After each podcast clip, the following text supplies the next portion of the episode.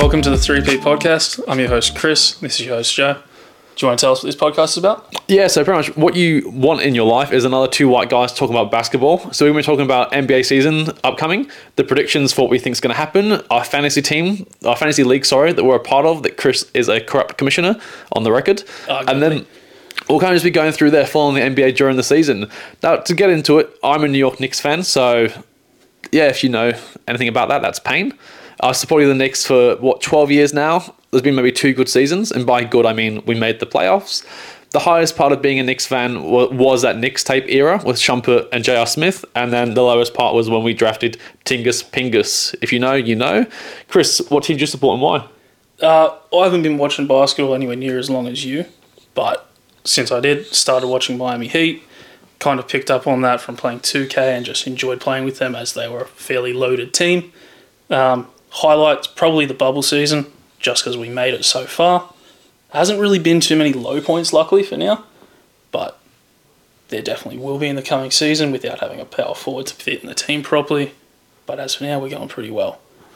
Do you want to tell us a bit about yourself outside of the basketball? Yeah, so outside of the basketball, um, part time fantasy um, manager, not very good at it.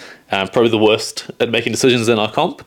Um, a bit about me though, I'm a range analyst, so you'd think analytics would be my strong point, but for some reason with fantasy basketball, I'm shocking at it.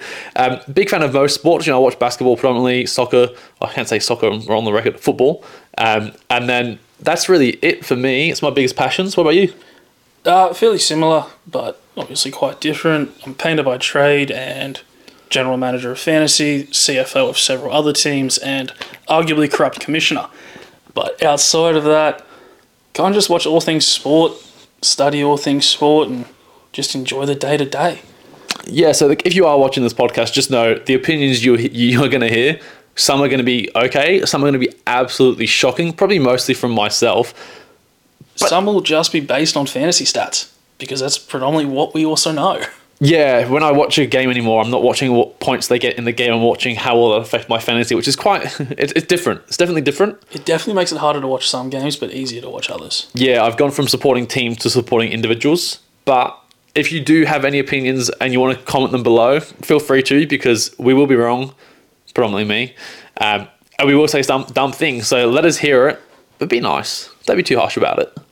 Yeah, tune in every week. We should be uploading quite regularly And hopefully all things go well. Yeah. Thank you. Catch you on the next one.